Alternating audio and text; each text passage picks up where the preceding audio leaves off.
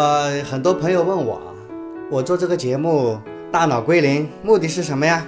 是跟逻辑思维一样帮别人读书是吧？给没空读书的人啊整理一些资料，然后老裴跟大家读读书是吗？还有很多人跟我说他不喜欢读书啊，然后一翻开书他就头就大了啊，头晕了，他一翻开书他就头晕。很多人说他自己不是不爱看书啊，一翻开书他就头晕了，所以没办法只好不看书嘛。他也不好意思跟我们说他不爱看书啊，不是不爱看书，是头疼所以才不爱看书啊。老裴在国外啊，在其他地方发现老外都蛮爱看书的，在公共场所啊，巴士啊，博物馆门口啊，排队的时候大家都捧着一本书，还有在公交车站上啊，一大堆人啊都喜欢呃，捧这本书翻翻啊，不像中国，你可能看到的百分之九十九的人捧的不是书，而是手机。手机里面基本上也没有书嘛。中国人的手机里面装满了什么微信啦、新闻啦、那些交友工具啦、游戏啦，偶尔也有人看书的。当然了，能看的基本上也是小说啊，那些艰深的什么历史书啊、什么哲学书啊，那更就没人看了，对吧？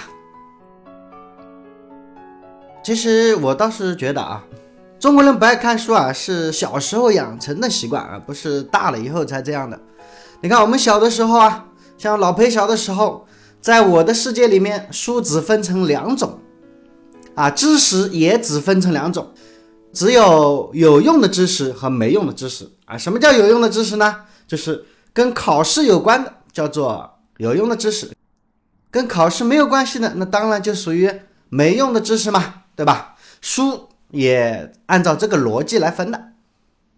如果跟考试有关啊，那父母啊就一顿表扬啊，哎呀，我们家孩子真的太有出息了，将来一定考上清华北大是吧？前途远大呀。但是如果你翻的是一本啊跟考试没有关系的书，那就糟糕了，这个孩子怎么喜欢看闲书啊？家长一顿骂，学校里面除了语文老师啊，偶尔稍微啊那么态度暧昧之外啊，其他的老师一律啊，这这孩子这老裴怎么能啊不，那时候还是不是老裴啊，那叫小裴。小裴这个孩子啊不学好，天天看闲书，所以学习成绩不好，对吧？所以呢，在我们小时候的世界观里面啊，看闲书啊，也就是不考试的书啊，我们都认为啊这个就是不学无术嘛。是没有前途的表现，是对家庭啊、对父母、对老师啊、对整个社会不负责任。在这种环境下长大，我们哪有人爱看书啊？我们小时候，我不知道大家有没有这个记忆啊？我记得我们高中考完试，高考考完了，我们学校里面发生了一个什么啊，大家都要做的这个动作嘞。反正老裴记得啊，我小时候啊，高考完之后呢，我们全校高三的学生啊，都搞了这么一件事，大家从宿舍里、从教室里面把能看得到的书，全部都从啊那个教室里面、宿舍里面一律往窗外扔，包括也有一些人啊，也扔什么面盆啊、被子啊什么的，啊，基本上书肯定是要扔的。书扔的算好的，有些孩子把书放到操场里面一把火，把这个书烧掉啊！你们觉得他们是为什么要烧书嘞？就是我们恨书嘛。从小到大，我们对书啊是非常痛恨的，因为读书就是等于不舒服，等于头疼啊，等于老师的骂，等于各种各样的束缚嘛。所以我们对书的这种情感啊，基本上俩字。痛恨。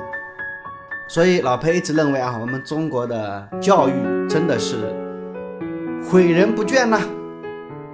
我们的老师的目的就是要把大家教育成不爱看书，是吧？我们的中小学的教育的结果就是所有的孩子都讨厌看书，偶尔有那么一个两个啊偷偷摸摸看闲书的啊，将来呢就跟老裴一样了。爱看闲书的孩子啊，将来才有出息。当然啦，我们这帮人读书一般都不怎么好，是吧？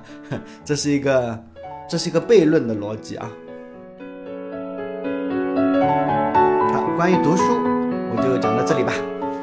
关于我们为什么不爱看书啊，老裴给了一个解释，不知道大家同不同意啊？欢迎点评啊，欢迎吐槽啊，欢迎给砖头啊。